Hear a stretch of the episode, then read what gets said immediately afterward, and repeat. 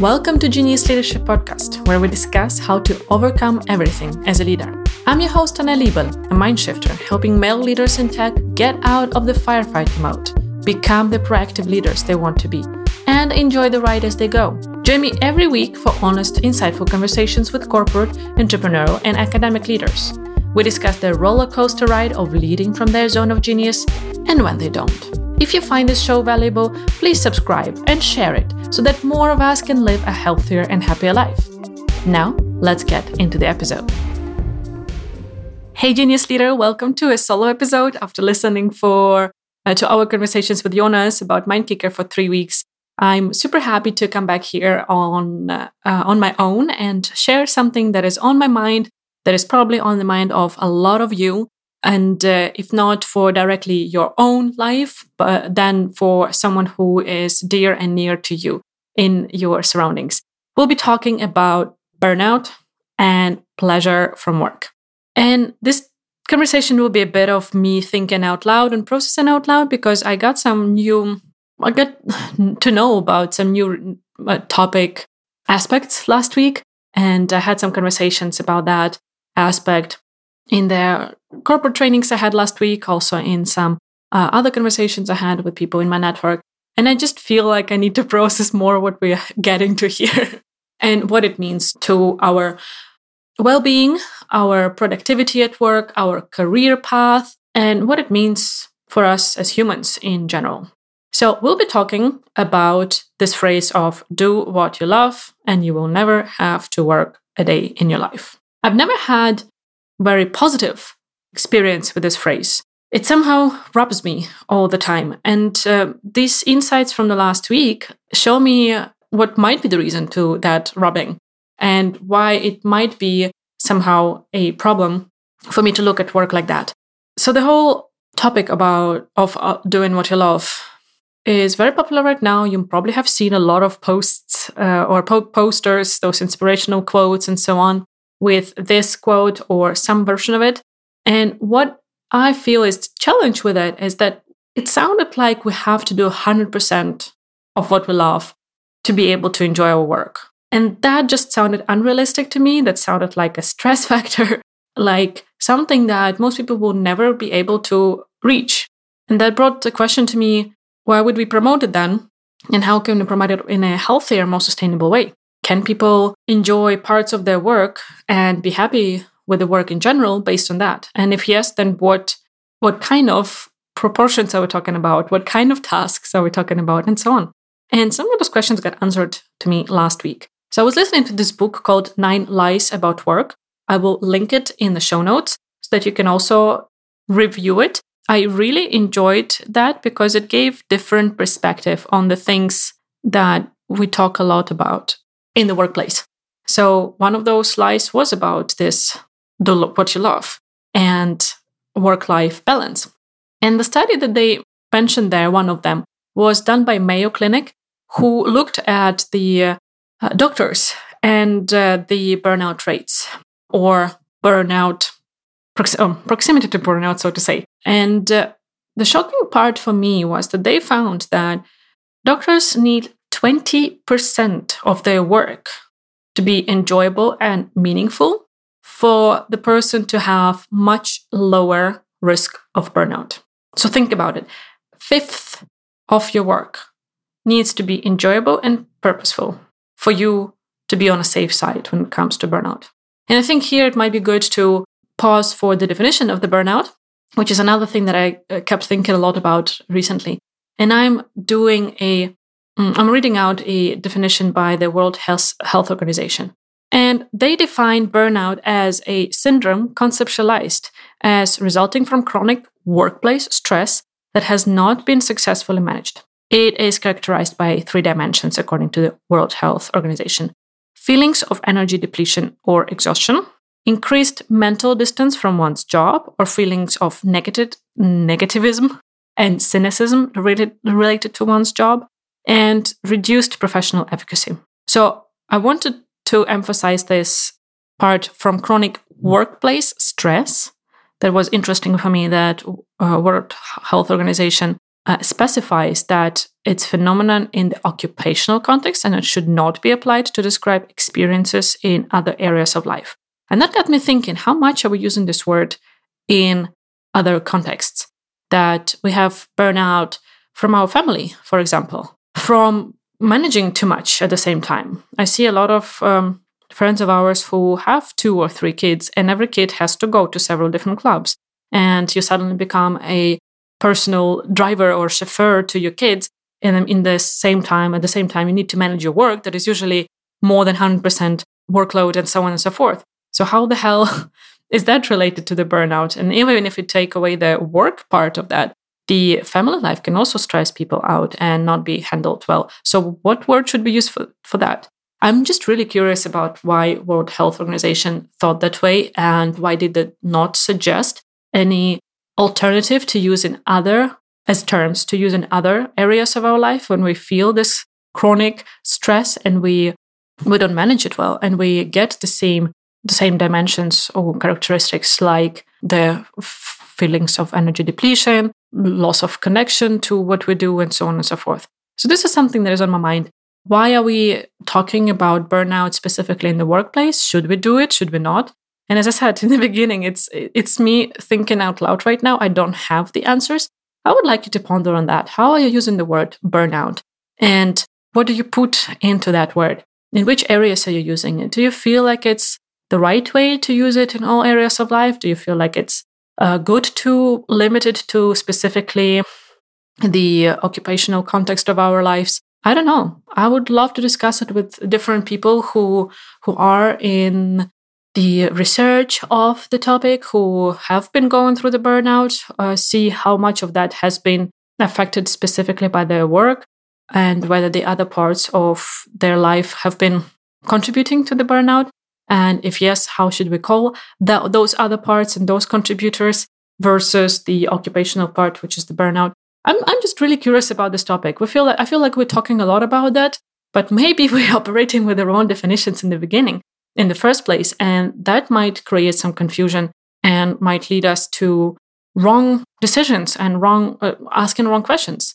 As one of the previous guests on, on the show, Chabatov, was saying, your brain was saying, uh, your brain is like uh, the search engine. Uh, the quality of the answers depends on the quality of the questions.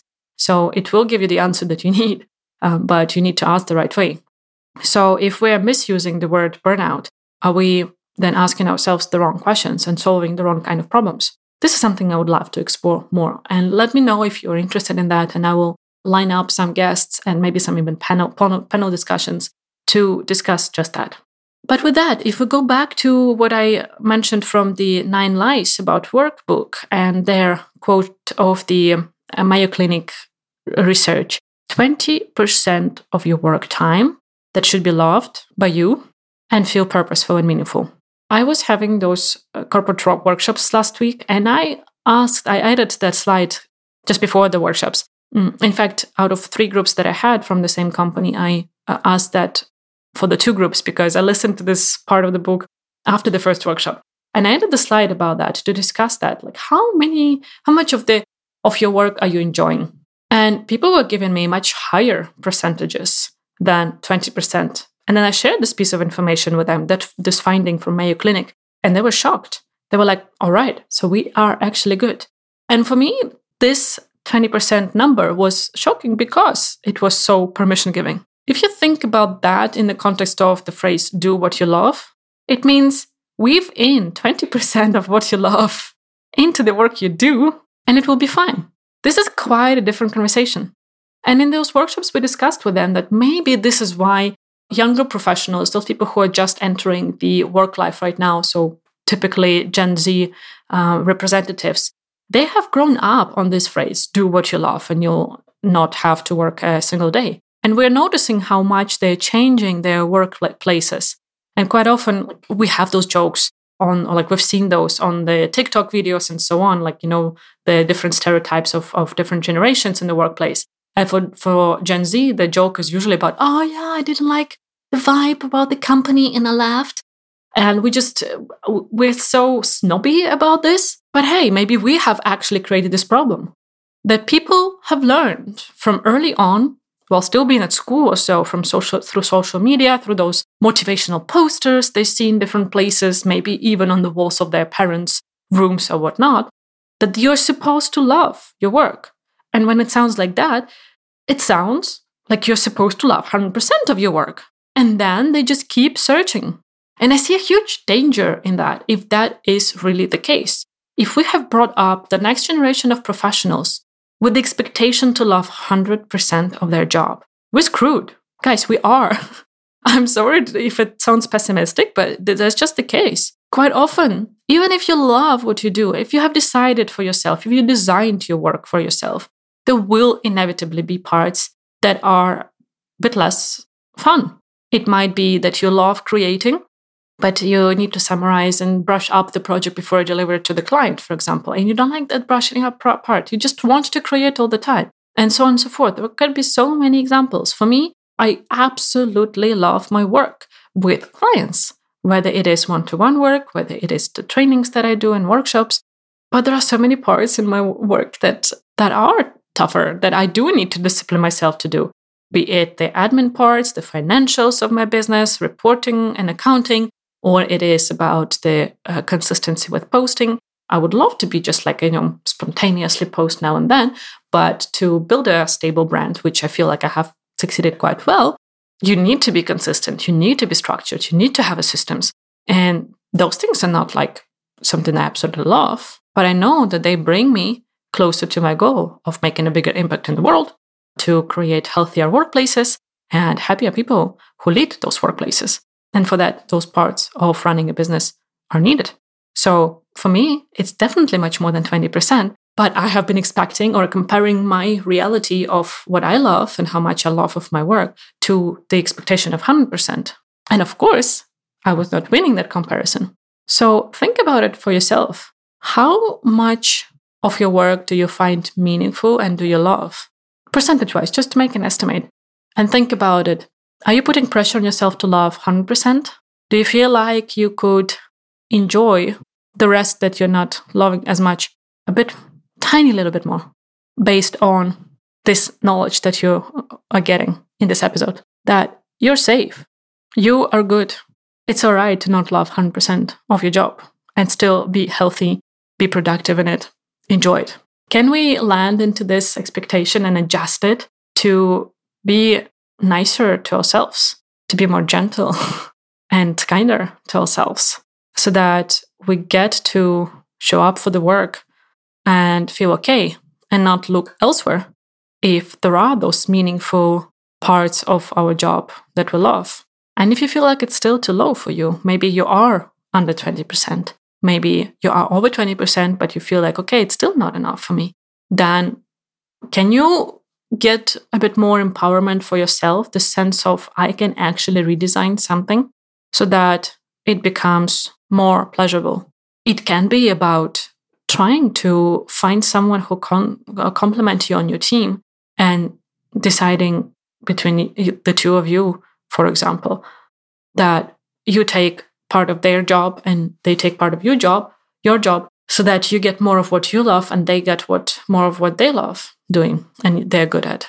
Maybe you can talk to your manager about taking a bit of different approach to your work and your tasks. Maybe it is about redesigning your role gradually.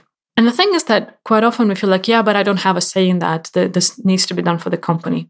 The thing is, if you manage to do a bit more of what you love, you get more energy and the other things get done quicker and with more ease. So sometimes you can keep that role that the company needs, but do it in a more optimal way, thanks to all the energy that you have generated through things you love. And again, I'm not trying to say, like, yeah, take extra on you and work 150% and so on. No, it's about those tiny little changes, those micro steps, those small mind shifts that you can make to actually make uh, that actually make a big difference for your satisfaction from your work, for your energy levels when you leave your work, so that it's not like you're the the brightest, the the most cheerful person um, in the workplace during the work time, and then you come home and you're like, Ugh!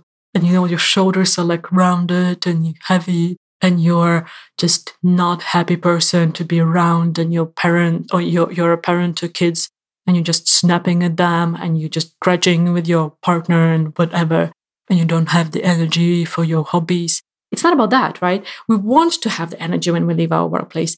And those small shifts in our mindset, in our awareness, and sometimes in our actions can help us a lot to stay energetic throughout the day and end the day on that note as well, on the positive note, not getting into the depth day after day after day after day, energetically, relationship wise, and so on. So I want to leave you with this food for thought. First one What is burnout? Do you agree with the World Health Organization that we should keep this word specifically for the occupational context, so work related stress? If yes, what should we use for other areas of our life that stress us out and we can't handle them in a healthy way? If no, should we somehow talk to World Health Organization about that? If you have ever experienced a burnout, what was your uh, what is your take on that? And if you are willing to share it on the show, please reach out to me and let's let's have a conversation about that. I want us to understand this topic better, be more aware of it, so that as I said, we can ask ourselves the right questions and we can be solving the right problems for ourselves. And sometimes it is about getting a, a little bit better awareness about some things, getting deeper insights into ourselves that will help us get healthier and more sustainable. And then the second part to ponder upon is how much of your work are you loving and finding meaningful and purposeful? Do you feel like that's enough for you? How can you handle the stress of the rest better, knowing that statistically 20% is enough for you to be on a safe side regarding the burnout? If you're too low with those percent of what you love in your tasks and in your work, how can you up that number? And again, it can be a mindset shift. Some people talked about in the workshops last week that it's just focusing more on the people because for them, the people they work with, the people with whom they solve all the problems in the very dynamic environment that their industry suggests, that's what they love. That's what they really appreciate. And just coming to work and thinking about it, I get to solve the problems, whatever comes to to our uh, on our table today, with these amazing people, and we can have fun doing that. Maybe just focusing on that on a daily basis can up your percentage already without changing anything in your actions. So reflect on that this week. How can you up that number? How can you make the less enjoyable and less meaningful parts of your job more soft? I was looking for this gentle word, softer on your mental health. And how can you minimize their impact on your satisfaction from your job. And I hope that you can reach out with those insights and your reflections, whether you write to me in person or you comment to my post about this episode on LinkedIn, which I will put out on the same day when the episode is released. I would love to know your relationship with that. And if you have good suggestions on whom I should talk to regarding the topic of burnout, regarding the topic of satisfaction at work, please let me know about that. And I'm more than happy to have that conversation with those people. Have the beautiful rest of your week. Enjoy the Easter if you're celebrating that. And I'll see you on the other side. Thank you for joining us for this episode of the Genius Leadership Podcast. If you enjoyed the conversation, hit the subscribe button. Please rate, review, and share to help more people discover the show and become the better leaders. For more conversations about living in your zone of genius, connect with me on LinkedIn.